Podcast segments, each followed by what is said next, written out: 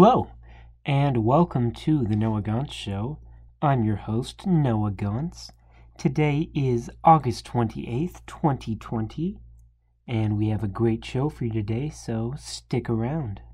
Today on the show, there are two things I wanted to talk about. Uh, the first topic is the fact that the RNC was held at the White House. Now, here's the thing I've already talked about how both conventions were horrible, in my opinion. Uh, you can go back to episode 5 of the show to see my thoughts on that.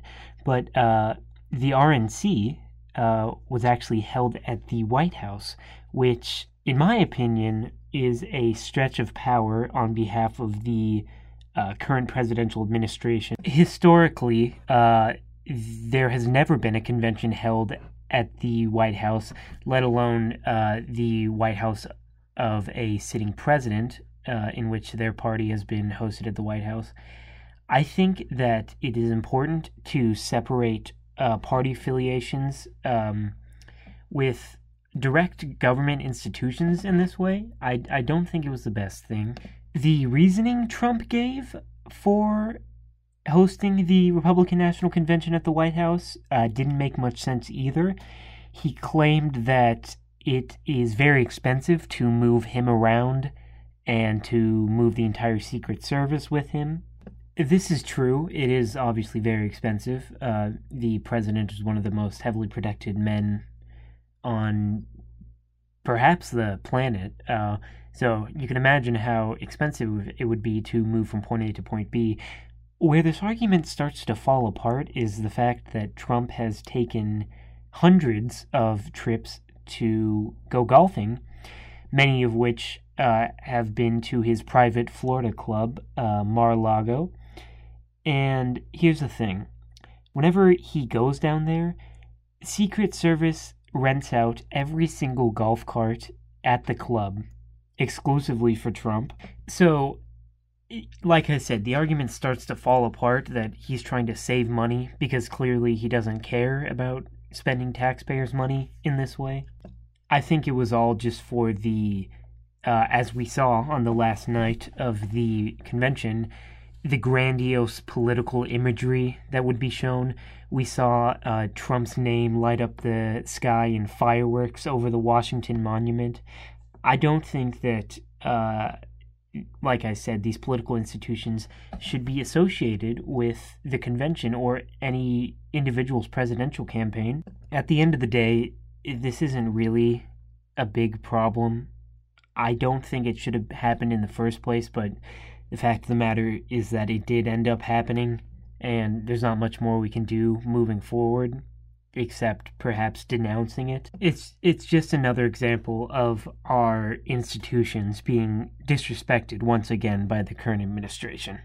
All right, moving on. Um, another topic I would like to talk about is cocaine and the use of cocaine by various political figures now, I, I know that sounds pretty ridiculous. Uh, oh, however, uh, many news outlets and the online conversation surrounding Donald Trump Jr.'s speech, I don't know how many of you heard it, but it was basically the one where he was saying Donald Trump will give you a happy life if you vote for him.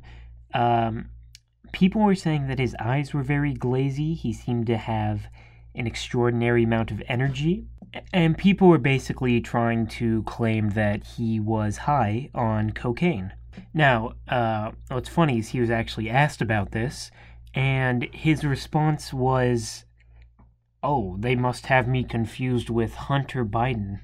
For those who don't know, Hunter Biden is uh, Joe Biden, uh, his son, and he has been public uh, in these past few years about his drug addictions, including cocaine use.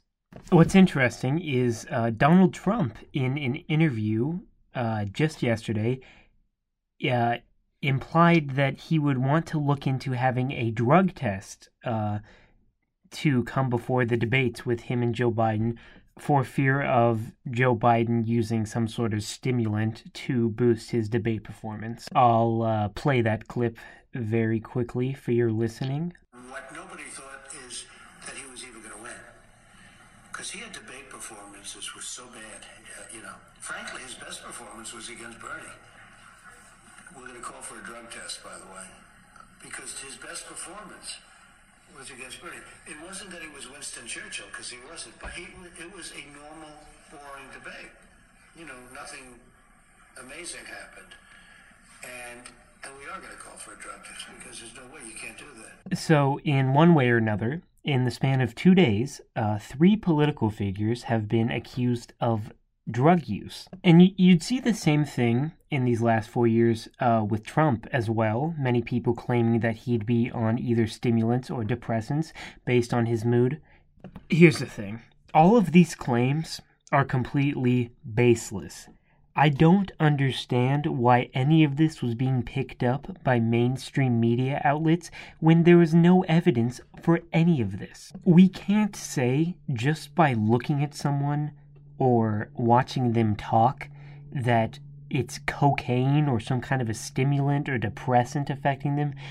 There are such more important factors and more reasonable factors that could be at play I don't think that this is the kind of attack anybody should be making on each other, but what I've come to learn from American political discourse is that nothing is off the table in the age of Trump. This kind of thing, uh, reading in the news that people are accusing each other of cocaine use, it's become the new normal. I've often heard that Trumpism in American politics is going to die long after Trump does, and I think that that is a very bad thing we need to get back to some level of professionalism in our mainstream politics, or we will continue to be a laughing stock. Thank you all so much for listening. Remember, the show is hosted on both Spotify and YouTube as the Noah Gauntz Show. And I hope you all have a great rest of your day.